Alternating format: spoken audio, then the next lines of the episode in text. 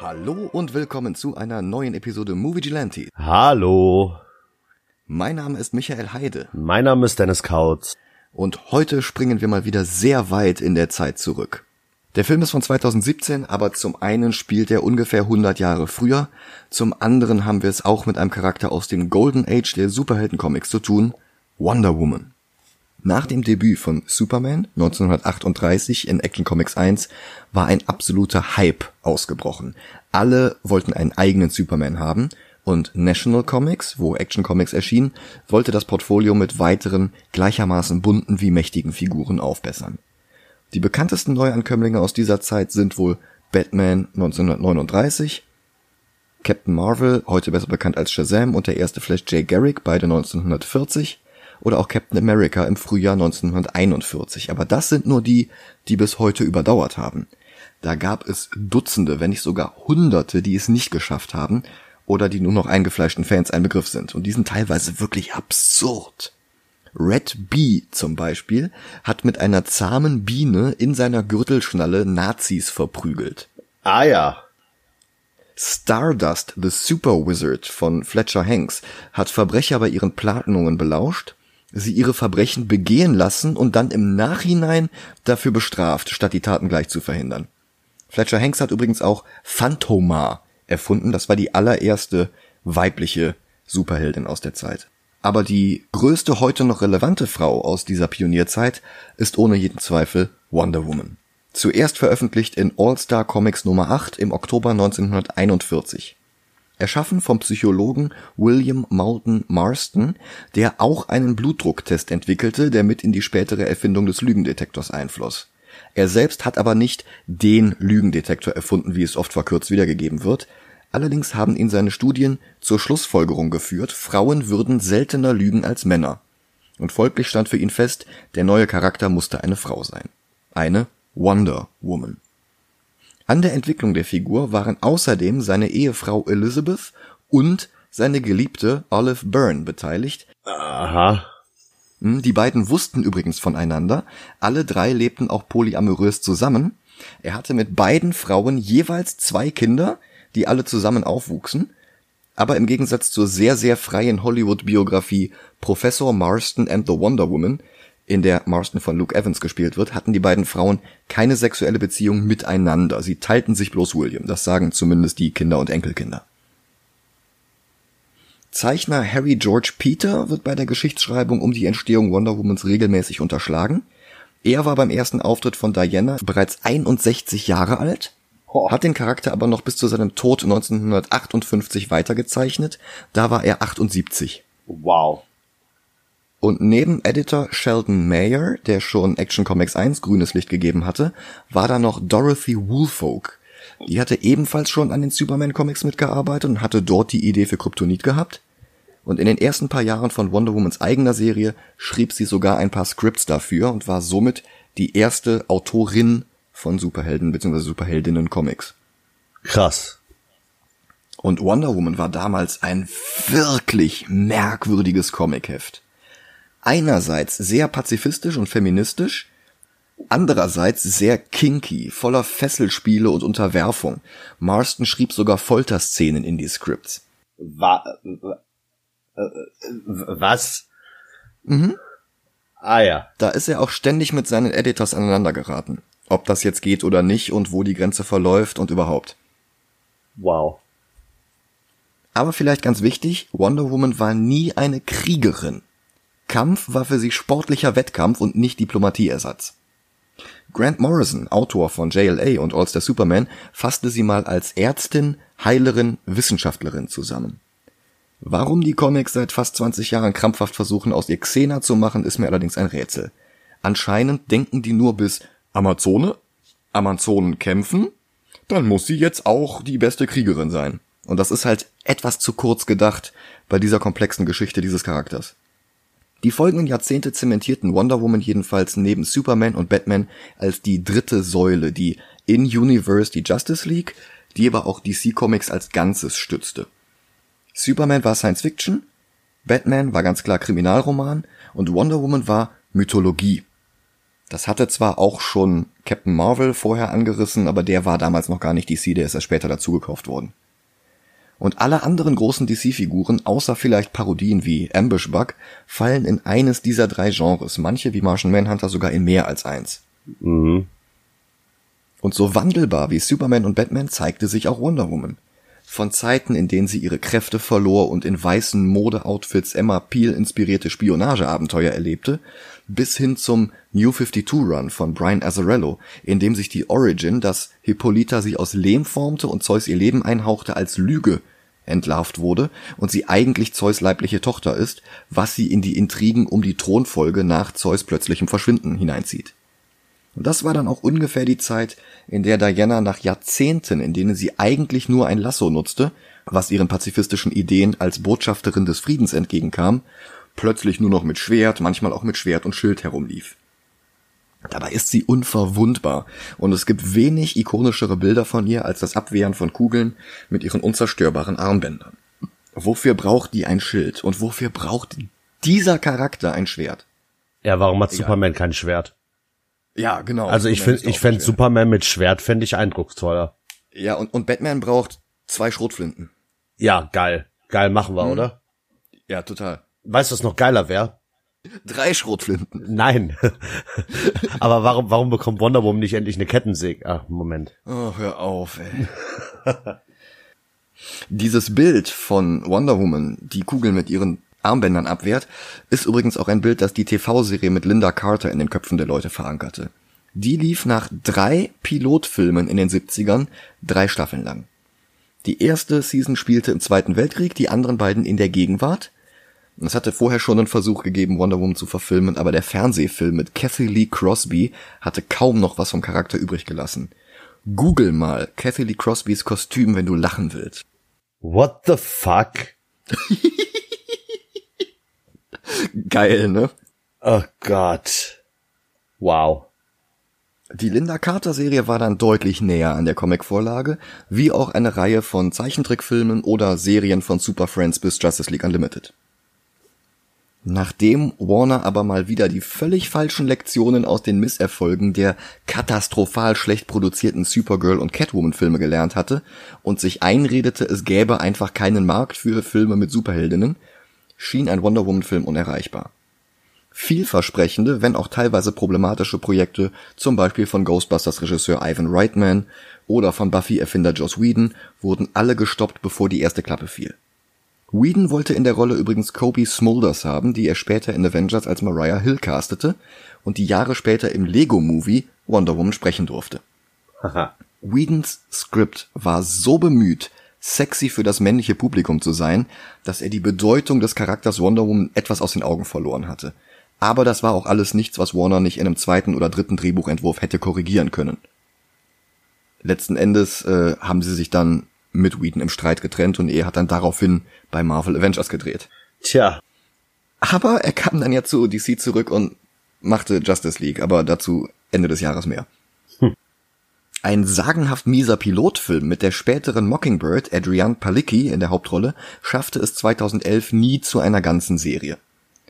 Erst der Erfolg der Marvel-Filme und der Versuch, ihn mit den hauseigenen Justice League-Mitgliedern zu wiederholen, brachte Warner drauf, es vielleicht doch nochmal mit Wonder Woman zu versuchen und nach einem kleinen Auftritt in Batman wie Superman durfte Regisseurin Patty Jenkins den ersten Big-Budget-Blockbuster mit einer Superheldin in der Hauptrolle drehen. Tatsächlich mit 150 Millionen, der damals teuerste Film mit einer Frau im Regiestuhl. Wow. Jenkins war vorher als Regisseurin von Tor 2 geplant gewesen, auf ausdrücklichen Wunsch von Natalie Portman. Dann war sie Kevin Feige aber nicht generisch genug und er ersetzte sie durch den Serienregisseur Alan Taylor – das hat den Film nicht unbedingt besser gemacht, Tor 2 werden wir uns nächstes Jahr ansehen, und sorgte nur dafür, dass Natalie Portman knappe zehn Jahre lang dem MCU fernblieb. DC EU Mastermind Zack Snyder produzierte Wonder Woman und war am Drehbuch beteiligt, das er mit Ice Age 4 Autor Jason Fuchs oder Fuchs, keine Ahnung, und TV-Serienspezi Alan Heinberg schrieb. Alan Heinberg hatte selbst einen kurzen Wonder Woman Run in den Comics nach Infinite Crisis geschrieben, dürfte aber in Comic-Kreisen vor allem als Autor und Erfinder der Young Avengers um Kate Bishop, Hulkling und Wiccan bekannt geworden sein. Patty Jenkins und DC's Chief Creative Officer Jeff Jones haben das Drehbuch danach allerdings radikal umgeschrieben, bekamen dafür aber wegen irgendwelcher Writers Guild Regeln keine Nennung in den Credits. Oh, armer Jeff Jones. Ja, aber dafür darf er dann den zweiten schreiben. Bitte was? Hm. Ah. Man merkt, dass ich mit all diesen Details das Schauen des Films ein wenig vor mir herschiebe, oder? Ja, man merkt es. Damals im Kino hielt ich Wonder Woman trotz sehr schwacher Gegner für den besten DCEU-Film, aber wenn man die Hürde im Boden eingegraben hat, ist es halt nicht sehr schwer, darüber zu kommen. das ist, das stimmt. Ich habe etwas Angst, dass der Film beim zweiten Ansehen meinen Erinnerungen nicht mehr standhält, aber fangen wir mal an. Ja. Bis gleich. Bis gleich.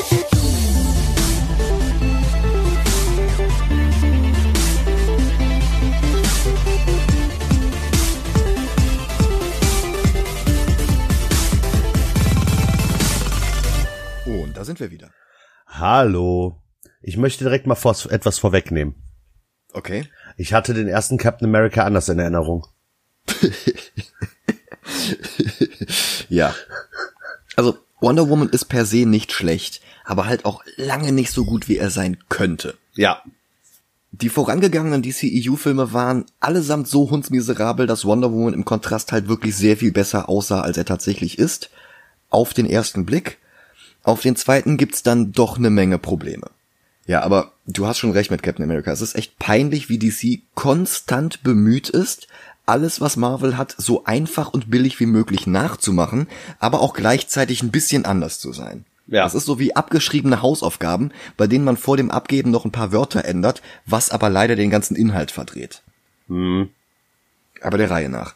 Wir beginnen mit einer kurzen Montage einiger Justice League-Mitglieder, die vor den vorangegangenen DCEU-Filmen nicht zu sehen war. Marvel hatte in den frühen Bildern Bilder aus den Comics, später Bilder aus ihren Filmen im Produktionsfirmenlogo und DC fängt schon hier an, das nachzumachen, aber auch gleichzeitig anders zu sein, also gibt es hässliche CGI-Blobs in lächerlich dunklen Farbtönen. Bisschen wie das Justice League Unlimited Intro, bei dem irgendwer ohne Ahnung zu viel an den Farbsättigungs- und Helligkeitsreglern gespielt hat. Für einen Injustice-Film wäre das sogar ganz okay, aber für den ersten DCEU-Film mit durchweg positiver Stimmung äh. Also Snyders Einfluss zieht den Film schon runter, bevor er auch nur angefangen hat. Der Prolog spielt dann auch zwischen Batman wie Superman und Justice League. Diana reist in Zivil nach Paris. Im Louvre erhält sie dann ein Paket von Bruce Waynes hauseigener Frachtfirma. Das JPEG, das Luther in seinen Trailerfiles hatte, das Wonder Woman im Ersten Weltkrieg zeigte. Bruce hat das Original ausfindig gemacht und ihr geschickt. Und das bringt sie ins Träumen an ihre Kindheit vor sehr, sehr langer Zeit. Jahrzehnte, wenn nicht Jahrhunderte, bevor das Foto gemacht wurde, das diesen Flashback triggert. Dass sie nicht regulär altert, beweist ja bereits, dass sie in den 100 Jahren seit dieses Foto geschossen wurde, keine sichtbaren Alterserscheinungen hatte. Und hier sieht sie vielleicht aus wie ein fünf oder sechs Jahre altes sterbliches Kind. Es könnten auch 1000 oder 2000 Jahre her sein, wir haben halt einfach keinen Anhaltspunkt. Ja. Ihre Kindheit auf der Insel Themyscira, wo alle mit Gal Gadots israelischem Akzent sprechen müssen, um den Akzent der Schauspielerin in Batman wie Superman zu rechtfertigen. Die Kindheit ist fantastisch. Der Name Themyscira wurde übrigens erst nach der Crisis in den 80ern eingeführt, von George Perez in seinem Wonder Woman Reboot. Vorher hieß die Insel offiziell Paradise Island und hier sieht man auch warum. Alles ist bunt, alles ist warm, alles ist weiblich, aber nicht hot pink und auch nicht unnötig sexy. Es hilft halt, wenn du eine Frau als Regisseurin hast und nicht Joss Whedon. Dianas Mutter Hippolyta erzählt ihr von den Göttern. Von Zeus, dem Schöpfer der Menschheit. Aber Ares, Gott des Krieges, korrumpierte Zeus Schöpfung mit Gier und Kriegslust. Also schufen die Götter die Amazonen, um die Herzen der Menschen wieder zurechtzurücken und Frieden zu bringen. Aber der Frieden war nur von kurzer Dauer. Sie wurden versklavt, bis Dianas Mutter einen gewaltsamen Aufstand anzettelte. Und diese Geschichte bereitet schon diesen gewollten Kontrast zwischen Frieden bringen und Gewalt vor, der sich durch den ganzen Film zieht.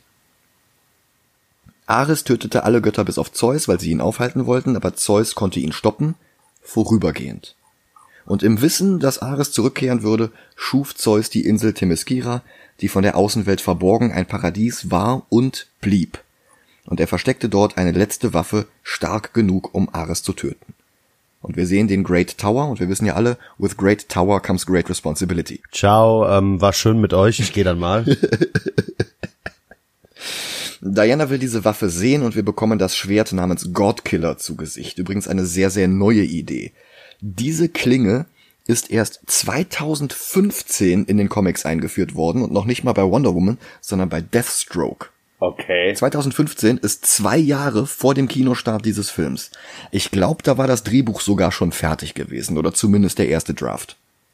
Wow. Hippolyta verlangt von ihrer Schwester Antiope, Diana stärker zu fordern als alle anderen Amazonen, ihr mehr beizubringen und sie stärker und besser zu machen als die besten Kriegerinnen, damit sie dem gewachsen sein wird, was noch kommt. Antiope wird gespielt von Robin Wright, das war damals Buttercup in Die Braut des Prinzen, in den letzten Jahren spielte sie die Hauptrolle in House of Cards. Und Antiope ist ein Charakter aus den Comics. Sie wurde 1987 als zweite Königin der Amazonen eingeführt und ihre Tochter gründete eine amazonische Kolonie in Ägypten, Bana Maidal. Und überhaupt sind alle Amazonen, deren Namen wir im Film erfahren, selbst wenn die Namen nur im Nachspann auftauchen, Figuren aus den Comics. Ich möchte mal was fragen. Ja, Ähm, ich sehe das richtig, dass die Amazonen, also hier Themyscira, irgendwo Richtung Griechenland sein muss. ja, irgendwo im Mittelmeer. Vermutlich nicht weit weg von Griechenland, wegen der Zeus-Geschichte. Ja, ja. Und Steve Trevor fliegt vom Osmanischen Reich dorthin. Das Osmanische Reich zog sich damals von Kleinasien, Saudi-Arabien, das ist alles Osmanisches Reich gewesen. Wo genau Steve Trevor losflog, ist nicht ganz klar, aber der Tank von diesem kleinen Flugzeug hat halt bis dahin gereicht.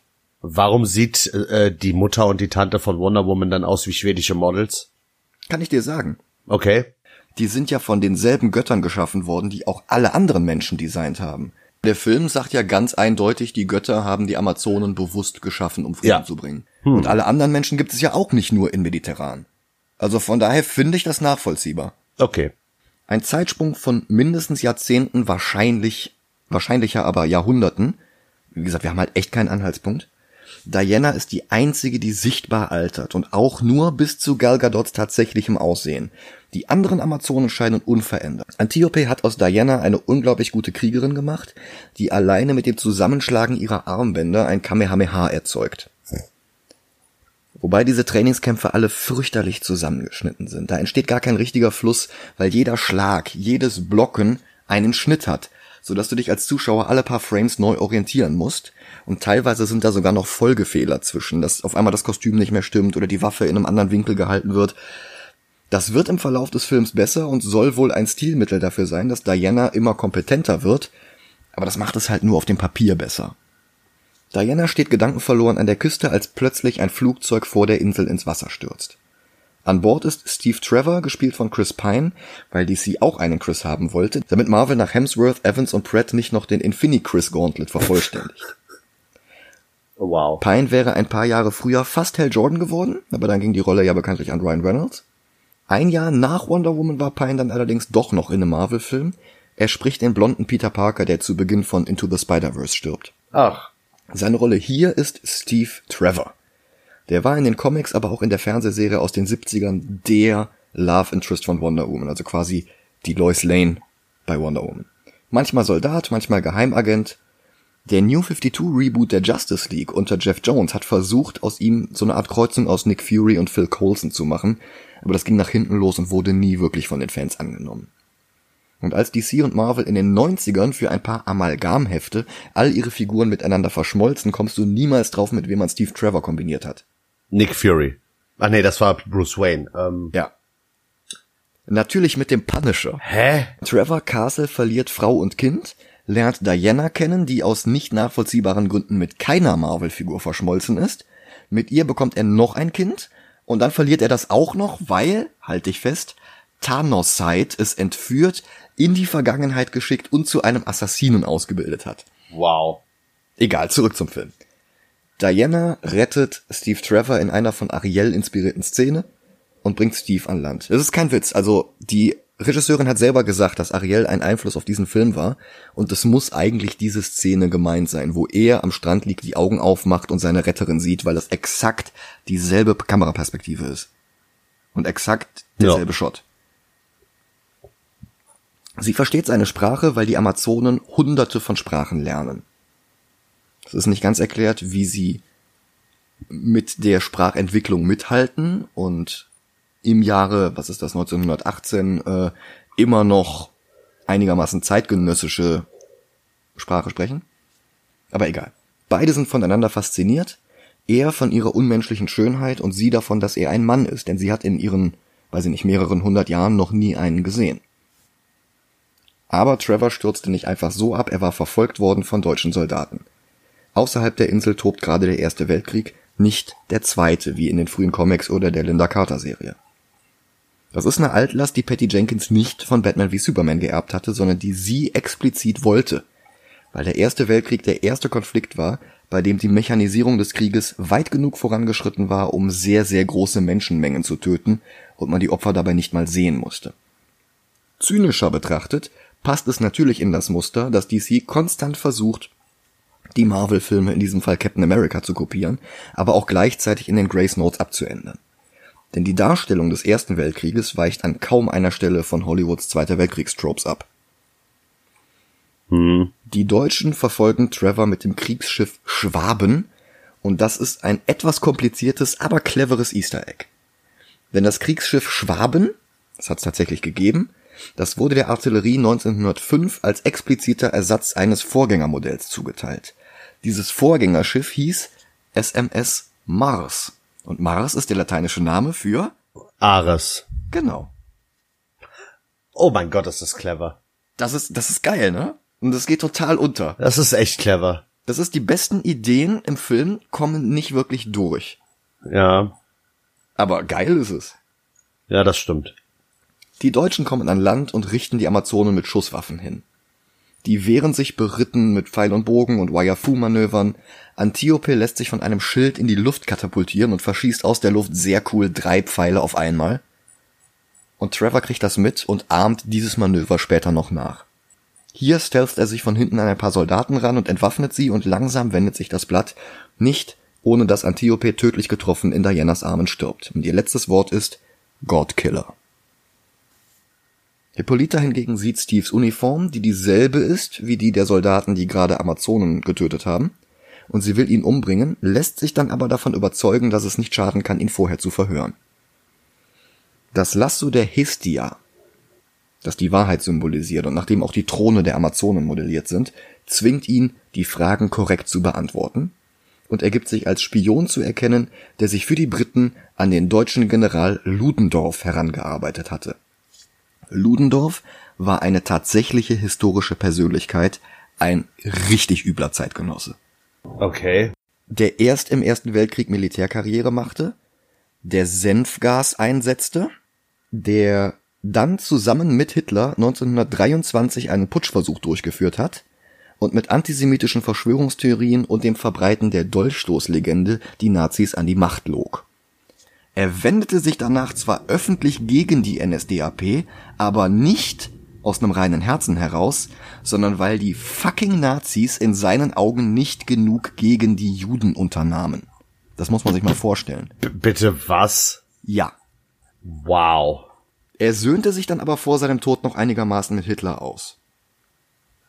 Hier ist er eine Geifer verspritzende Karikatur, gespielt von dem Mann, den du nimmst, wenn Ray Wise zu teuer ist, Danny Houston, der schon in X-Men Origins Wolverine den Schurken spielte und auch da nicht besonders positiv in Erinnerung blieb. In der Vampir-Comic-Verfilmung 30 Days of Night war er auch, da war er ein bisschen besser. Die zweite Schurkin des Films, Dr. Isabel Maru, genannt Dr. Poison, erfindet hier für ihn alle möglichen Supergiftgase, die stärker sind als Gasmasken, aber dann auch noch eine Produktreihe leistungssteigernder Mittel. Dr. Poison ist ein Charakter aus den Comics, da war sie ein maskierter Nazi wie Red Skull. Hier wird sie von der Spanierin Elena Anaya gespielt und ihre Maske versteckt nicht wie in den Comics ihr Geschlecht, damit sie besser Karriere bei den Nazis machen konnte, was in einem Wonder Woman Film eine sehr interessante Facette gewesen wäre. Ja. Stattdessen verbirgt sie wie beim Phantom der Oper ein entstelltes Gesicht, weil das so viel origineller ist. Immerhin, solche Masken gab es zu der Zeit wirklich. Und Steve stiehlt ihr in einer Militärbasis im Osmanischen Reich ein Notizbuch mit den Giftgasformeln schnappt sich den nächsten Flieger und hebt ab, nur um vor Themyscira zu landen. Die Amazonen glauben ihm nicht, obwohl er von dem Lasso umschlungen war, mit dem er die Wahrheit sprechen musste. Diana glaubt ihm schon, und sie will ihm jetzt helfen, den Krieg zu beenden. Den großen Krieg, den Weltkrieg, hinter dem nur Ares stecken kann. Und Steve wird jetzt zum männlichen Gegenstück der Eye-Candy-Blondinen, die sich in Filmen für ein primär männliches Publikum an den Hals der James Bonds oder Batman werfen. Das ist keine männliche Machtfantasie, kein übermuskulöser He-Man. Der ist durchtrainiert, ja, und er behauptet, überdurchschnittlich für einen Mann zu sein, haha, er meint seinen Penis, aber er ist hier nicht als Identifikationsfigur. Er ist hier die halbe Zeit das blonde Dummchen, das gut aussehen soll und an den richtigen Stellen Witze macht, damit die Spannung nicht zu unerträglich wird. Das ist nicht Indiana Jones, das ist Willie Scott. Okay, mit sehr viel gutem Willen ist er Peggy Carter. Aber auch nicht die aus der Serie, sondern die aus dem ersten Film, wo sie nicht viel zu tun hatte. Ja. Bis jetzt ist die Geschichte vom Jahrzehnt abgesehen erstaunlich nah an den Comics, aber wo die Comicvorlage und alle bisherigen Adaptionen ein großes Turnier hatten, mit dem die Amazonen ermittelten, wer Steve Trevor in die Außenwelt begleiten durfte, will sie Trevor jetzt mit einem Segelboot von der Insel schmuggeln und das heimlich. Vorher schleicht sich Diana noch in der Nacht- und Nebelaktion in den Great Tower und sie haut mit ihren unverwundbaren Händen Löcher in die Außenwand und klettert hoch wie Spider-Man. Sie stiehlt das Lasso, einen Schild und das Zauberschwert. Sie zieht es aus dem Stein wie König Artus oder Link und dann findet sie ein rot-blau-goldenes Kostüm. Ihre Mutter holt sie ein, bevor sie und Steve das Boot erreichen. Diana lässt sich nicht aufhalten oder überreden und Hippolyta weiß es und versucht es gar nicht erst, Diana zu stoppen. Sie weist sie bloß darauf hin, dass sie nach Verlassen der Insel wahrscheinlich nie zurückkehren können wird. Abschied und Diana und Steve legen ab. Und ab jetzt nimmt der Film wieder die dröge und bedrückende Farbgebung der Zack Snyder Filme an. Und so sehr ich dieser Richtung mittlerweile überdrüssig bin, es ist ein guter Kontrast zur Insel und passend zu den beklemmenden Zeiten des Ersten Weltkriegs. Mhm. Warum die Welt in Man of Steel, Batman wie Superman und Justice League immer noch so aussieht, beantwortet der Film nicht. Steve soll Diana dahin bringen, wo der Krieg am schlimmsten wütet, weil sie dort Ares vermutet. Aber er will nach London, seinen Vorgesetzten Bericht erstatten. Und sie unterhalten sich über seine Armbanduhr und wie die sterblichen Menschen von der Zeit fasziniert sind. Das wird später nochmal aufgegriffen. Nach ein paar komödiantischen Wortwechseln über Sinn und Unsinn der Ehe legen sich beide schlafen und er betont noch einmal, dass er als Spion ein überdurchschnittlicher Mann ist. Haha, Penis. Diana erzählt, dass ihre Mutter sie aus Lehm geformt hat und Zeus ihr Leben eingehaucht hat und die etwas peinliche Sexualkundestunde geht weiter. Ludendorff zeigt seine Unberechenbarkeit und seine Bosheit, indem er seine eigenen Leute erschießt. Dann trifft er nochmal Dr. Poison. Die verzweifelt, weil eine Waffenruhe ausgehandelt wird, die den Krieg beenden würde. Ludendorff überzeugt sie weiterzumachen und sie zeigt ihm ein Wundergas, das er einatmet, was seine Kraft steigert. Und sie findet etwas in ihren eigenen Notizen, was sie vor Freude erschaudern lässt, weil es so fürchterlich ist. Sie ist böse um des Böseseins willen. Es gibt keine Magneto-artige Rechtfertigung für ihre Handlungen. Das war eine bewusste Entscheidung, denn die Welt braucht keinen Ares, um böse Dinge zu tun, was eine gute Aussage ist, allerdings macht es Dr. Poison auch sehr viel weniger interessant. Diana und Steve kommen im grauen London an. Sie einigen sich, dass Steve seine Vorgesetzten spricht, bevor er sie zu Ares bringt. Und wir treffen auf Etta Candy, seine Sekretärin, gespielt von Lucy Davis aus Shaun of the Dead und Chilling Adventures of Sabrina. Etta Candy ist eine Figur aus den frühesten Comics, also wirklich auch noch von William Moulton Marston selber. Und Etta macht erstmal mit Diana Modenschau, damit sie in London nicht auffällt. Diana fragt sich nur, wie Frauen in solchen Rüschenkleidern kämpfen sollen. Sollen sie nicht. Get it? Nach 225 Fehlversuchen hat sie dann einen Hut und Mantel, der sie unauffällig erscheinen lassen soll. Und Trevor reicht ihr eine Brille, um die Tarnung zu vervollständigen. Das finde ich übrigens super. Ja, unter Vorbehalt. Ja, ja, klar. Etta bemerkt, dass eine Brille keine gute Verkleidung sei, sie sei ja trotzdem immer noch die hübscheste Frau der Welt. Und das ist eine lustige Szene, aber ich verstehe DC hier nicht. Für jedes All-Star Superman, wo sie bedacht auf Clark Kents Brille eingehen und sie als kleinen Teil einer Gesamtverkleidung benutzen, die tatsächlich funktioniert. Für mhm. jeden erfolgreichen Versuch, dieses Element zu stärken, bringen sie selber drei Witze wie den hier auf Kosten ihrer eigenen IP und reißen alle Fortschritte mit dem Arsch wieder ein. Ja, die hätten eigentlich irgendwas machen müssen von wegen äh, hier Cappy und Sonnenbrille. Ich weiß, das passt nicht zu der Zeit, aber um ein bisschen so ein Seitenhieb an Marvel auszuteilen. -huh, uh -huh, weil der Film ja noch nicht genug Parallelen zu Marvel hat. Ja, eben. Verkleidung hin oder her, Diana besteht trotzdem darauf, mit Schwert und Schild durch die Drehtür zu gehen. Ha ha ha ha ha.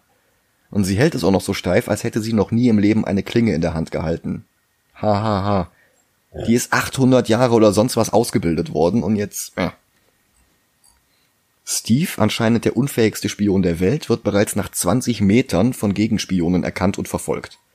Er merkt das und führt Diana in eine dunkle Gasse. Dort erwartet ihn der deutsche Spion aber auch schon und drückt ihm eine Pistole in den Rücken.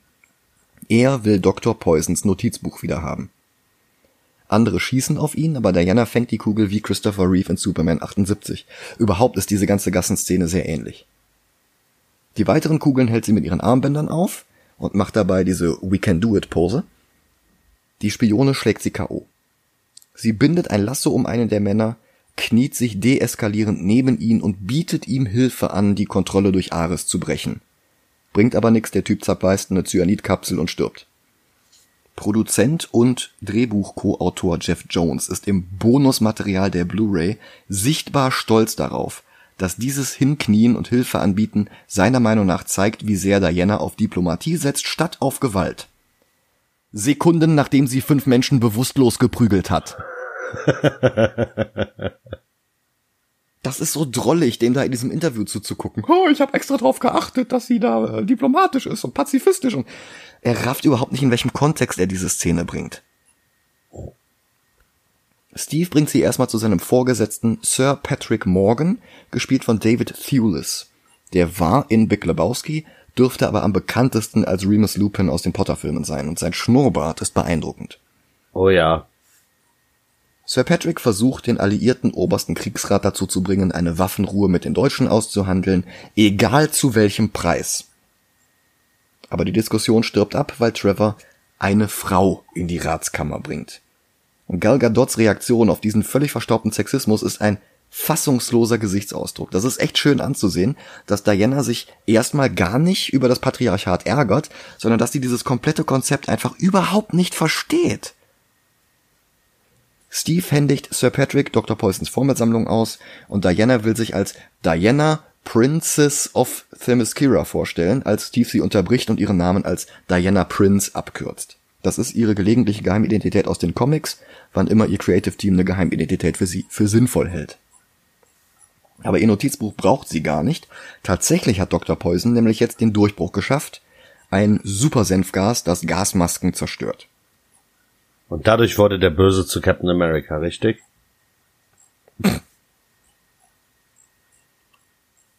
Man könnte aus ihr so eine Anti Professor Erskine Person machen. Mhm. Tatsächlich hat sie nicht viel zu tun, außer Waffen zu liefern und ganz am Ende nochmal so eine Videospiel gut oder böse Entscheidung zu erzwingen. Ja. Die Briten untersuchen das Notizbuch, können aber nicht die Sprachen identifizieren, in denen die chemischen Formeln verfasst sind. Diana sieht auf einen Blick Osmanisch und Sumerisch. Und wir erinnern uns, die Militärbasis, in der Steve das Buch geklaut hat, war im Osmanischen Reich. Das Osmanisch ist also weder ungewöhnlich noch eine sinnvolle Vorsichtsmaßnahme. Dass Diana die einzige ist, die den Teil erkennt, ist ziemlich unglaubwürdig dafür, dass Steve erst vor wenigen Tagen dort war und sich an Ludendorff herangearbeitet hatte, wofür er vermutlich Osmanisch sprechen musste. Das Sumerische ergibt schon eher Sinn, denn die Sprache starb schon vor dem Jahre Null aus und ist mit keiner heute bekannten Sprache verwandt. Um die Situation zu retten, gibt Steve sie sehr unglaubwürdig als seine Sekretärin aus. Obwohl seine Sekretärin Etta Candy ist, und das wissen die eigentlich auch. Die anderen Kriegsratsmitglieder wollen sie rauswerfen, weil sie eine Frau ist oder weil sie offensichtlich eine nicht vertrauenswürdige Spionin ist und Steves peinliche Versuche, ihre wahre Identität geheim zu halten, böse nach hinten losgehen. Was genau es ist, spricht der Film nicht aus und es könnte tatsächlich beides sein. Sir Patrick lässt sie übersetzen und nicht nur, dass das Buch die veralteten Formeln beinhaltet, die Dr. Poison vor wenigen Minuten ohnehin perfektioniert hat, es enthält auch Pläne, das Gas an der Front einzusetzen. An welcher Front? Und wann der Plan umgesetzt werden soll, steht allerdings nicht im Buch. Warum steht das dann überhaupt da drin? Steve schlägt vor, die eine einzige Chemiefabrik der Deutschen zu zerstören, und einem der Generäle fällt ein, dass Ludendorff zuletzt in Belgien gesehen wurde. Natürlich. Natürlich. Während die Waffenruhe verhandelt wird, kann der Kriegsrat aber keine Truppen ins von den Deutschen besetzte Belgien entsenden, das würde den Krieg nur unnötig in die Länge ziehen woraufhin Sir Patrick vorschlägt, genau das einfach trotzdem zu machen. Ein Plan, der nur dann Sinn ergibt, wenn Sir Patrick gar kein Kriegsende will. Der Kriegsrat verbietet Steve allerdings nach Belgien zu gehen, Diana protestiert. Wo sie herkomme, verstecken sich Generäle nicht in Büros, sondern sterben mit ihren Soldaten auf den Schlachtfeldern. Damit meint sie natürlich Antiope. Noch im Treppenhaus voller Passanten brüllen sich Diana und Steve bei der Entscheidung an, doch heimlich nach Belgien zu reisen. Also, dass das keiner mitkriegen soll, ist lächerlich. Ja. Aber sie brauchen Verstärkung und wo rekrutieren Heldinnen und Helden NPCs für eine Quest? In der Taverne. Natürlich. Ich find's aber schön, dass die das Howling Commando treffen. ja, sowas gab's auch bei DC. Das war die Easy Company. Ah, okay.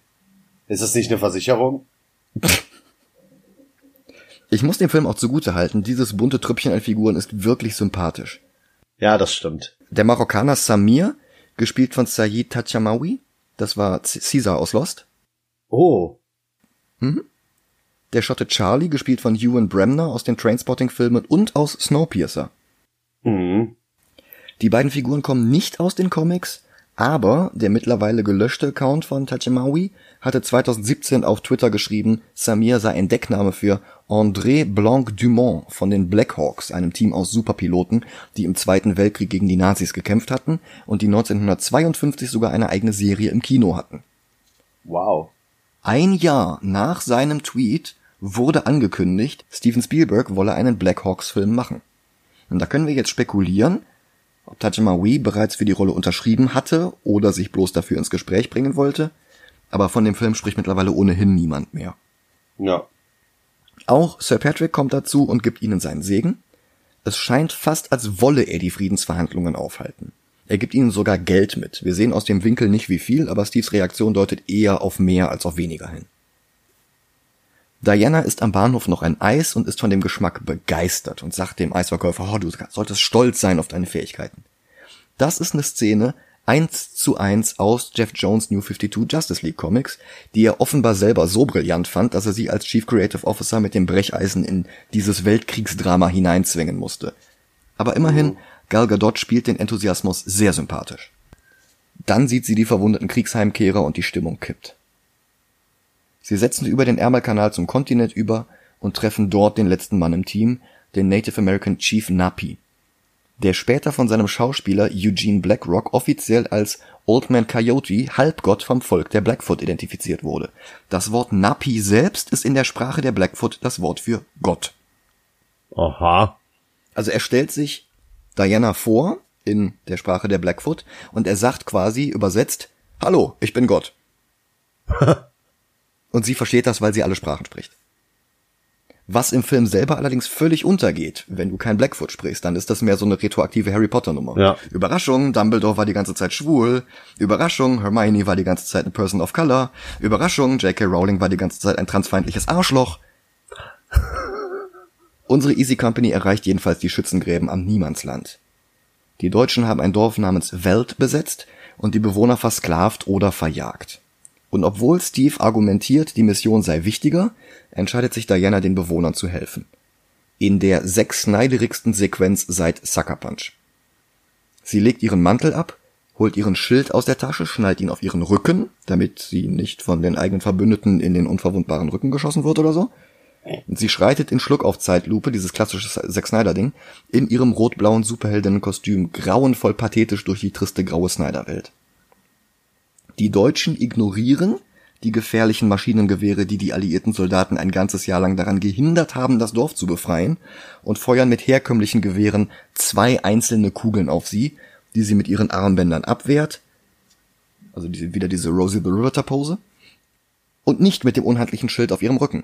Warum denn auch? Mehr deutsche Schützen schießen alle auf sie, und der Meisterstratege Steve Trevor schlussfolgert, wenn die jetzt schon mal auf Diana schießen, dann schießen die auch weiterhin auf sie und nur auf sie.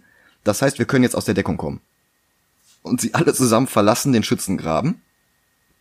Nachdem Diana 200 Meter zurückgelegt hat, kommen die Deutschen dann doch auf die Idee, eine Granate zu feuern.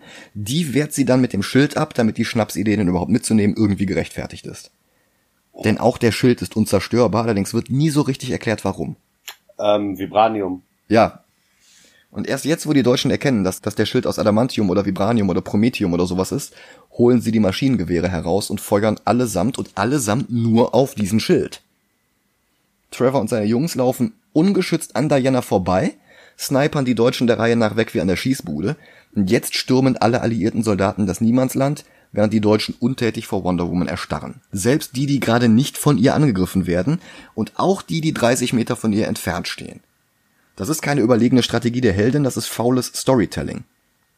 Die DCEU-Filme rühmen sich immer damit, so viel realistischer und glaubwürdiger zu sein als Marvel. Aber die Soldaten hier greifen alle einzeln an wie in einem Kung-Fu-Film. Oder, noch schlimmer, sie greifen gar nicht an. Ja. Wonder Woman bricht wie Batman durch ein Fenster in Welt und erledigt die Deutschen in einem scheinbar willkürlich ausgewählten Haus. Immer noch alles in Zeitlupe. Und dieses E-Cello und die Trommeln aus Batman wie Superman ertönen. Der Film hatte sich mit diesem Theme bisher ziemlich zurückgehalten und nur einzelne Elemente in den Score eingebaut, weil Diana noch nicht zu Wonder Woman geworden war und sich das fertige Theme noch nicht verdient hatte. Jetzt ertönt das mal für ein paar Sekunden. Dann rennt Wonder Woman auf den Marktplatz und erledigt die letzten Soldaten der Reihe nach wie in einem Assassin's Creed Spiel. Doch was ist das? Ein Scharfschütze im Glockenturm der hiesigen Kirche. Kein Problem. Wir haben doch unseren eigenen Scharfschützen, den trotteligen Schotten. Aber der kriegt es nicht hin. Was allerdings jetzt kein Slapstick ist, sondern der posttraumatischen Belastungsstörung zuzuschreiben ist, die Charlie aus seiner Kriegsvergangenheit mitgenommen hat. Aber viel Zeit, um auf die Psyche einzugehen, haben wir auch nicht, der Kampf geht nämlich weiter. Zum Glück wartet der deutsche Sniper so lange, bis Steve, Samir und Napi ein herumliegendes Stück Blech wie einen Schild auf ihre Schultern gehievt haben und sie katapultieren Wonder Woman damit 20 Meter in die Luft. Ihr Einschlag in den Scharfschützen zerstört den ganzen Kirchturm. Toll, wie die pazifistische Wonder Woman all ihre Probleme mit Diplomatie löst, Jeff Jones. Du bist wirklich ganz genauso klug, wie du glaubst. Wenn nicht noch klüger. Ach, und irgendwer hat vergessen, den Kostümdesignern mitzuteilen, dass der Film im ersten statt im zweiten Weltkrieg spielt. Die Deutschen sehen nämlich allesamt aus wie Nazis. Bis jetzt keine einzige Pickelhaube im ganzen Film. Später wird noch eine zu sehen sein und dann war's das auch wieder. Wow. Hm? Der Turm fällt sauber in sich zusammen und hinterlässt oben eine trümmerfreie, waagerechte Fläche, auf der sich Wonder Woman jetzt den Dorfbewohnern präsentiert. Die brechen in Jubel aus und jemand macht das Foto, das diese ganze Rückblende überhaupt erst in Gang gesetzt hat. Und dieses Foto haben sie bei den Dreharbeiten zweimal gemacht. Einmal ganz am Anfang des Shootings, damit es noch digital in den fast fertigen Batman wie Superman eingefügt werden konnte. Und einmal jetzt hier, nachdem sie spontan mitten in den Dreharbeiten entschieden hatten, dass es doch eigentlich sinnvoll wäre, wenn die Aufnahme des Porträts auch im Film wäre. Hm. Denn der Fotograf war eigentlich gar nicht im Drehbuch. Das ist völlig absurd, oder? Diese ganze Rückblende ist nur, weil sie dieses Foto sieht und dann war eigentlich gar nicht geplant, dass gezeigt wird, wie das Foto gemacht wird. Ja. Die beiden Versionen des Fotos haben dann auch ein paar sehr offensichtliche Unterschiede. Zum Beispiel grinst Chris Pine hier sehr deutlich, was er im Batman vs. Superman Foto nicht tat. Und Charlies rechte Hand ist einmal unter seinem Umhang versteckt und einmal nicht. Naja, achtet niemand drauf. Vor allem nicht die Produzenten des Films. Trevor telefoniert mit Etta Candy und er erfährt, dass Ludendorff praktischerweise nur ein paar Kilometer von diesem kleinen belgischen Dorf an der Grenze zum Niemandsland entfernt eine riesige Gala gibt, mit der die Deutschen die Moral vor dem Unterzeichnen der Waffenruhe noch einmal hochhalten wollen. Ach, und der Kaiser wird auch da sein. Und Dr. Poison auch, wie praktisch. Trevor will die Gala stürmen. Aber Sir Patrick ergreift das Telefon und sagt, No, this is Patrick! Und untersagt Steve, bei der Gala aufzutauchen, weil das die Friedensverhandlungen gefährden würde. Im,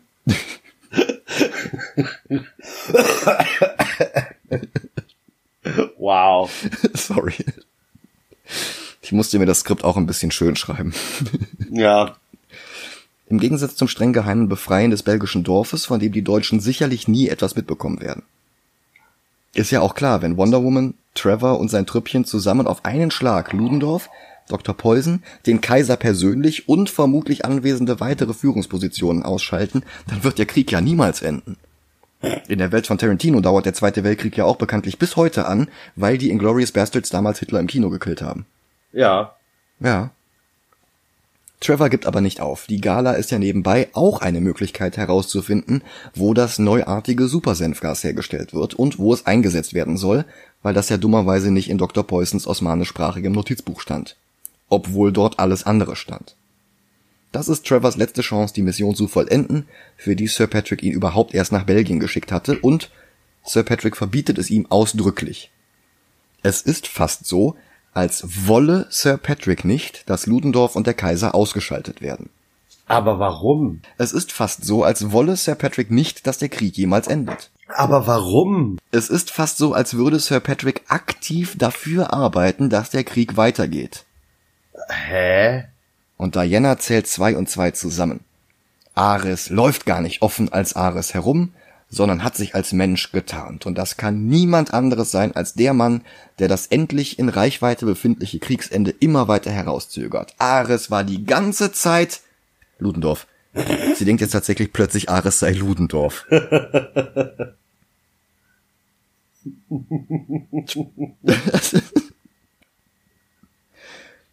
Trevor zieht die Bud Spencer und Terence Hill Nummer durch und tut so, als wäre die Verbindung zwischen Belgien und London gestört und als könne er Patricks Anweisungen nicht mehr hören. Und er macht sich auf zur Gala. Nee, war nur ein Witz, sie feiern jetzt erstmal alle zusammen in Welt. Die Bewohner haben Lichterketten herausgeholt, Musik aufgelegt, die Szene ist wirklich schön, nur leider an der falschen Stelle.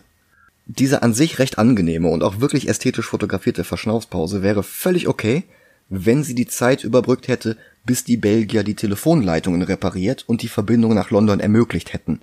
Aber das ist ja offenbar bereits passiert. Und Diana und Steve wollen ja jetzt eigentlich dringend zu Ludendorff. Aber hey, der, ja? der Steve in Wonder Woman braucht keine Zeitreise, um seinen Tanz zu bekommen. Ja, stimmt. Gal Gadots Lächeln rettet sehr viel. Aber etwas dumm ist das alles trotzdem. Egal. Scharfschütze Charlie ist jetzt plötzlich über sein Trauma hinweg, spielt Hammond-Orgel und singt. Und Schneeflocken fallen vom Himmel. Und die Szene sieht aus wie aus einem sehr viel besseren Film hier hineinkopiert. Diana und Steve nehmen sich ein Hotelzimmer, er zeigt ihr, was Menschen sonst so alles machen, während die Kamera züchtig draußen vor dem Hotel wartet. Am nächsten Morgen brechen Diana und Steve auf. Steve will seine drei Sidekicks eigentlich zurücklassen, aber die begleiten sie bis zur Trutzburg, in der die Soldatengala abgehalten werden soll. Napi findet ein Auto und Steve tarnt sich mit einer geklauten deutschen Uniform. Samir spielt den Chauffeur. Sie fahren an den ganzen Soldaten vorbei durch den Haupteingang. Ein einziger Soldat, übrigens auch der einzige im ganzen Film mit Pickelhaube, ist skeptisch, aber Steves Englisch mit deutschem Akzent ist überzeugend und Samirs Geschichte, dass er die Einladung für die Gala irgendwie verschludert haben muss, klingt anscheinend plausibel. Der Pickelhaubenmann winkt sie durch.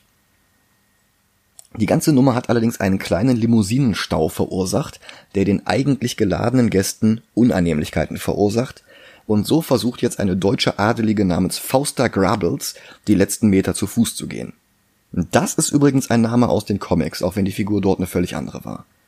Da war es eine Schweizer Nazi-Geheimagentin, die Adolf Hitler persönlich in die USA geschickt hatte, um Wonder Woman zu besiegen. Mhm. Und der Charakter war interessanterweise beliebt genug, um in einem dritten Pilotfilm vor der eigentlichen Linda Carter Serie zur Hauptgegnerin zu werden.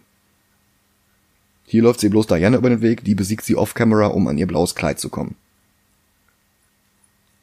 Trevor spricht Dr. Poison auf der Gala an, auf Englisch, und er flirtet mit ihr und gibt sich als Fan ihres überragenden Intellekts aus. Aber dann wird er abgelenkt von Diana in Faustas Kleid. Und Diana hat ihr Schwert auf den Rücken gebunden, was niemand sieht.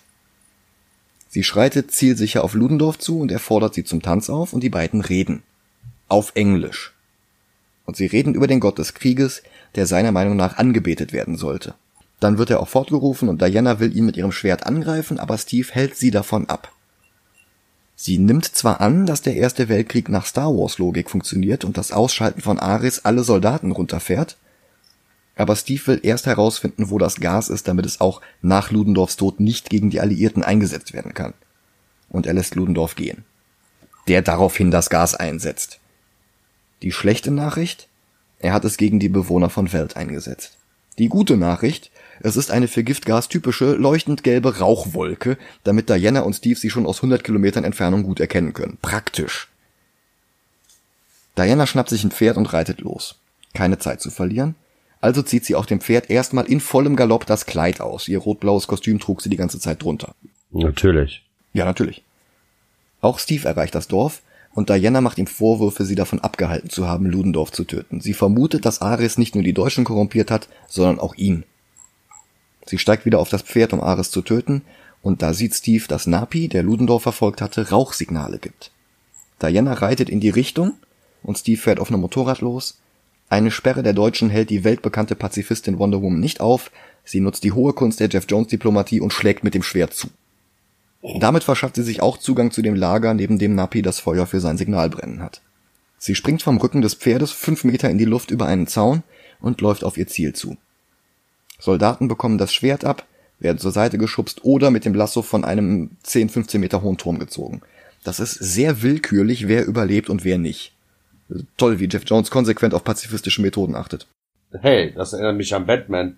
Hat was von Zack Snyders Batman, ja. Ja, ja. Sie erreicht Ludendorff, der sich mit einem weiteren Soldaten an der Spitze eines Turms verschanzt hat. Dieser andere Soldat wird von ihr gelassen in die Tiefe geworfen. Ludendorff schießt auf sie, die Kugel prallt an ihrem Armband ab, fliegt in dieselbe Richtung zurück und trifft die Pistole, die sie abgefeuert hatte. Das ist super unglaubwürdig, aber irgendwie geil. Er inhaliert sein Proto-Crystal Meth und der Soundtrack aus Batman wie Superman setzt ein. Aufgeputscht ist Ludendorff Wonder Woman ebenbürtig, aber als er versucht, sie mit ihrem eigenen Schwert zu erledigen, kickt sie ihn durch die Holzwand des Verschlags. Er klettert auf das Dach, sie springt acht Meter hoch, umschlingt ihn mit ihrem Lasso, schmeißt ihn zu Boden, aber immer noch auf dem Dach und rammt das Schwert durch seinen Brustkorb. Er stirbt unspektakulär. Und der Krieg geht weiter. Die Soldaten verladen nach wie vor Giftgasgranaten, Steve kommt dazu und während Diana sich wundert, dass der Krieg nicht beendet ist, sucht er nach einem Weg, die Verbreitung des Gases aufzuhalten. Diana will nicht wahrhaben, dass der Tod Ludendorffs nichts gebracht hat, dass weiterhin Kinder sterben, aber so einfach ist es nicht. Sie ist so traumatisiert, dass sie sich sogar weigert, Steve bei dem Zerstören des Giftgases zu helfen. Sie sieht vom Turm aus zu, wie Steve, Samir, Charlie und Napi auf die verladenen Soldaten zulaufen. Dann dreht sie sich um und ist nicht mehr alleine. In einem schockierend unschockierenden Twist warten dort Sir Patrick und sein Hercule Poirot Gedächtnisschnurrbart auf sie. Wer die letzten hundert Minuten lang geschlafen hat, wird überrascht sein, dass er die ganze Zeit Ares war. Nein! Mhm. Sie will nach ihrem Schwert greifen, aber das steckt immer noch in Ludendorff auf dem Dach des Turms. Vier völlig unterschiedlich gekleidete Männer tarnen sich mit einfachen Gasmasken und kein uniformierter deutscher Soldat hält sie auf. Steve sieht das Hydra-Flugzeug, mit dem Red Skull Amerika kaputt. Nee, das, äh, der andere Steve sieht den lächerlich gigantischen Doppeldecker, mit dem Ludendorff das Gas verbreiten wollte. Sir Ares enthüllt, dass Menschen schwach, grausam, selbstsüchtig und zu den größten Gräueltaten fähig sind. Er wollte nur, dass Zeus und die anderen Götter sehen, zu was die Menschen schon immer fähig waren. Und sie rammt ihr Schwert in seine Richtung, aber er hält die Klinge locker mit seiner Hand auf. Die Waffe zerfällt zu Staub. Das Schwert war nie der Godkiller. Und er verrät ihr, dass sie der Godkiller ist, das einzige, was ihn vernichten kann, denn nur ein Gott kann einen anderen Gott töten. Und sie ist die leibliche Tochter von Hippolyta und von Zeus. Das ist dieser Brian Azzarello Redcon. Sie glaubt es nicht, wirft das Lasso der Wahrheit über ihn, aber er bleibt dabei. Damit nicht genug, er sei gar nicht der Gott des Krieges, sondern der Gott der Wahrheit. Er ist damals vom Olymp verstoßen worden und seitdem schleicht er ungesehen über die Erde und wispert den Menschen Pläne, Formeln und Ideen für Waffen zu. Das ist übrigens in einem Paralleluniversum, wo Kratos es nicht geschafft hat, Ares zu töten, oder? ja. Aber Ares bringt die Menschen nicht dazu, die ganzen Sachen einzusetzen, das machen sie schon von alleine. Steve sieht inzwischen Dr. Poison. Er folgt ihr seine Jungs finden inzwischen die Flugroute für den Hydra-Doppeldecker. Kurs auf London. Und die Maschine ist kurz davor zu starten. Wenn sie einmal in der Luft ist, kann man sie auch nicht mehr abschießen, sonst würde sie alles um sie herum mit Gas töten. Was über dem Ärmelkanal jetzt nicht so dramatisch wäre. Nee. Samir wirft ein, die Bomben hätten alle ohnehin einen Timer. Wenn sie die Maschine am Boden lassen, dann tötet sie halt alle vor Ort. Und ich frage mich, wie lang der Timer ist, wenn das Flugzeug erst noch von Belgien nach London fliegen muss. Egal, es ergibt alles keinen Sinn. Ares versucht jetzt Diana auf seine Seite zu ziehen. Verbinde dich mit mir und wir können gemeinsam über die Galaxis herrschen, bla bla bla. Wir können die Zerstörung beenden, die die Menschen verursachen, indem wir sie zerstören. Und die Welt wieder zu einem Paradies machen. Sie weigert sich, und er ergreift das Lasso und schickt einen Blitz hindurch in sie hinein. Steve erfährt, dass das Supergas allerdings auch brennbar ist und er rennt zum Flugzeug. Diana und Ares kämpfen ein bisschen, die Einstellungen sind jetzt länger, nicht mehr so ein wildes Geschneide alle zwölf Frames wie am Anfang. Und irgendetwas explodiert und raubt Diana vorübergehend das Gehör. In dem Moment kommt Steve bei ihr an und verabschiedet sich und sie versteht kein Wort. Er greift ihre Hand und gibt ihr seine Armbanduhr. Und er rennt zum Doppeldecker und geht an Bord, während die Maschine abhebt. Ares nimmt seine wahre Gestalt an, die ist allerdings immer noch wenig einschüchternd. Selbst mit Helm und zwei riesigen Final Fantasy Schwertern und ein paar Flammen im Hintergrund ist er keine wirkliche Bedrohung. Er ist halt immer noch der harmlos aussehende Thewlis mit seinem Schnörres und seiner Gerontenstimme. Das ist erstaunlich. Thewlis war bei Release des Films gerade mal 53, klingt aber doppelt so alt. Huh. Und trotzdem begräbt er Diana unter Trümmern. Samir, Charlie und Napi sprengen das Lager in die Luft. Alle jetzt noch existierenden Gasbehälter sind an Bord des Doppeldeckers und Steve hat sich bis zum Cockpit vorgekämpft und er wartet, bis er hoch genug ist. Dann schießt er auf die Granaten und sprengt alles in die Luft. Das gibt jetzt Diana zweiten Wind. Sie kamehamehart die Trümmer fort und läuft durch das brennende Lager, hält Kugeln mit ihren Armbändern auf und prügelt die Soldaten zehn Meter durch die Luft. Ares suhlt sich in ihrem Zorn und schwafelt schon wieder, er sei ja an nichts schuld, das hätten ja alles die Menschen gemacht. Und er gibt jetzt sogar Steve die Schuld, woraufhin sie auf ihn einprügelt. Er zeigt ihr Dr. Poison das aus seiner Sicht beste Beispiel für die Menschheit und Dianas Mitleid nicht würdig. Sieh mal hier, so sieht sie ohne ihre Maske aus. So entstellt hat sie doch einfach den Tod verdient. Oder so. Zerstöre sie. Gut, gut. Töte sie mit diesem Panzer, den du über deinen Kopf hältst. Und sie hat, ja, oder nicht? Sie hat ein Flashback zur letzten Unterhaltung mit Steve und jetzt hören wir auch den Dialog. Sie fleht ihn an, sie das Flugzeug steuern zu lassen was wie in Batman wie Superman gar keine schlechte Idee gewesen wäre. Immerhin ist sie unzerstörbar. Aber Steve beharrt darauf, dass er es sein muss, er kann den Tag retten, aber sie kann die Welt retten.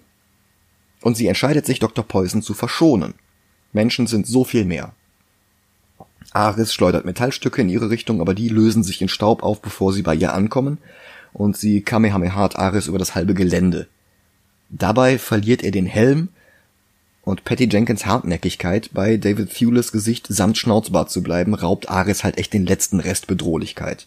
Ja. Mit, mit aufgerissenen Augen und bebendem Olibar beschwört sein aufgedunsenes Gesicht Blitze, und Diana fängt die Blitze in ihren Armbändern auf und wirft sie zurück auf ihn, was ihn tötet. Natürlich. Er explodiert in einer blauen Wolke, und die Sonne geht wieder auf, wildfremde Menschen liegen sich in den Armen. Zurück in London wird das Ende des Krieges gefeiert. Diana, Etta und die Jungs besuchen ein Ehrenmal für die gefallenen Soldaten und ein Bild von Steve ist genau in der Mitte. Gerührt streicht sie über das Foto, dreht sich um und geht durch die Menschenmenge, während Etta und die anderen stehen bleiben. Der Film springt wieder in die Gegenwart. Dianas Erzählstimme fasst noch einmal zusammen, ich hatte der Welt den Frieden bringen wollen, den Krieg beenden und der Menschheit Frieden bringen wollen. Aber dann sah ich die Finsternis in ihrem Licht und ich lernte, dass in allen von ihnen beides steckt. Und sie betrachten noch einmal das Gruppenfoto und sie holt noch einmal Steves Armbanduhr hervor. Jetzt weiß ich, dass nur Liebe die Welt retten kann. Und sie schreibt Bruce Wayne eine Dankes-E-Mail und dann fliegt sie wie Neo am Ende von Matrix 1 auf die Kamera zu und die E-Gitarren läuten den Nachspann ein. Keine Post-Credit-Szene. Die wurde zwar gedreht, hat es aber nur als Bonusmaterial auf die Blu-ray geschafft. Darin rekrutiert Etta die drei Freunde von Steve, um eine Motherbox aus Belgien zu holen und den Amerikanern auszuhändigen. Vermutlich die Motherbox, die irgendwann in Victor Stone landen wird, aber wie gesagt, im eigentlichen Film ist die Szene sowieso nicht gelandet. Ah. Und ich frage mich jetzt ein bisschen, was zwischen Wonder Woman und Wonder Woman 1984 passiert. Wie kam es ohne Ares und ohne Ludendorffs Unterstützung Adolf Hitlers zum Zweiten Weltkrieg? Wie verlief der Zweite Weltkrieg, wenn Wonder Woman darin eingriff? Gab es den Koreakrieg, Vietnam, die Golfkriege, Afghanistan? Oder wird DC solche Fragen einfach ignorieren? Nein, würde DC doch niemals machen. Das frustrierendste an dem Film ist, wie viel Potenzial an jeder zweiten Ecke aus dem Film herausscheint, ohne effizient umgesetzt zu werden. Ja. Das Beste an dem Film sind die Momente, wo sie genau das schaffen. Themyscira ist fantastisch. Die Chemie zwischen Gal Gadot und Chris Pine ist toll. Ihr Enthusiasmus, ihre ehrliche Freude über Kleinigkeiten ist ansteckend. Und die drei internationalen Sidekicks von Steve Trevor sind toll. Ja. Auch wenn sie eigentlich nicht wirklich viel zu tun haben. Willst du noch was sagen, bevor wir mit dem Ranken anfangen? Lass uns zum Ranking kommen. Ich habe mal geguckt. Der erste Film, mit dem ich Wonder Woman vergleiche, ist Batman wie Superman. Ja, aus naheliegenden Gründen. Genau. Äh, der ist besser. Der ist viel besser. Ich würde sogar sagen, es ist der beste DCEU-Film bis jetzt. Das ist korrekt. Darauf wäre ich auch rauf, rausgegangen. Und dann stehe ich halt vor der Frage, äh, dann kommt halt Batman Returns. Ja. Und ich finde ihn auch besser als Batman Returns. Ich auch. Ja. Aber dann kommt die nächste Hürde, was Batman 89 wäre und so gut ist Wonder Woman nicht. Nee, bei weitem nicht. Ich würde den auch näher an Batman Returns als an Batman 89 einordnen. Ja. Über Batman Returns haben wir Daredevil. Ich finde Wonder Woman besser. Der ist halt auch prinzipiell gut, macht halt auch recht viel falsch, wie Wonder Woman auch. Das ist schon ganz gut vergleichbar. Ja. Dann haben wir Kenshin 1. Da wird's kritisch bei mir. Hm, bei mir auch. Sollen wir Wonder Woman auf den neuen Platz 29 schieben? Ja. Also unter Kenshin 1. Genau. Bin ich mit einverstanden. Das heißt, wir haben jetzt noch drei DCEU-Filme vor uns. Ja. Justice League werden wir noch dieses Jahr sehen. Aquaman und Shazam dann erst nächstes Jahr. Und mal gucken, vielleicht ist bis dahin dann ja auch irgendwann Wonder Woman 84 im Kino. Hoffentlich. Ja. Also hoffentlich kommen endlich mal wieder Filme. Ja. Und hoffentlich ist es sicher genug, diese Filme zu gucken. Ja. Dann sind wir am Ende dieser Episode angekommen. Genau. Ich bedanke mich, dass ihr zugehört habt. Empfehlt uns weiter. Habt eine schöne Woche. Und macht's gut. Bis dann. Ciao. Ciao.